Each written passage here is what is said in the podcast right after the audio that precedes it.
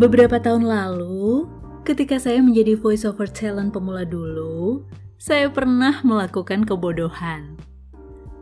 Ketika take VO di studio dan diarahkan oleh voice director, berulang kali saya take tapi belum dapat-dapat. Padahal saya pikir saya sudah melakukan atau bersuara seperti yang ia mau. Sampai nggak habis pikir, harus pakai gaya apa lagi, suara seperti apa lagi, nada seperti apa lagi. Sampai-sampai dengan santainya saya nyeplos, duh capeknya. Singkat, tapi mungkin kalau saya jadi klien dan ngeliat seperti itu, bakal kesel lah ya. Itulah saya tadi bilang saya pernah melakukan kebodohan. Secapek-capeknya kita, berusahalah yang terbaik sampai klien puas. Berupaya nggak terlihat capek, walau memang capek.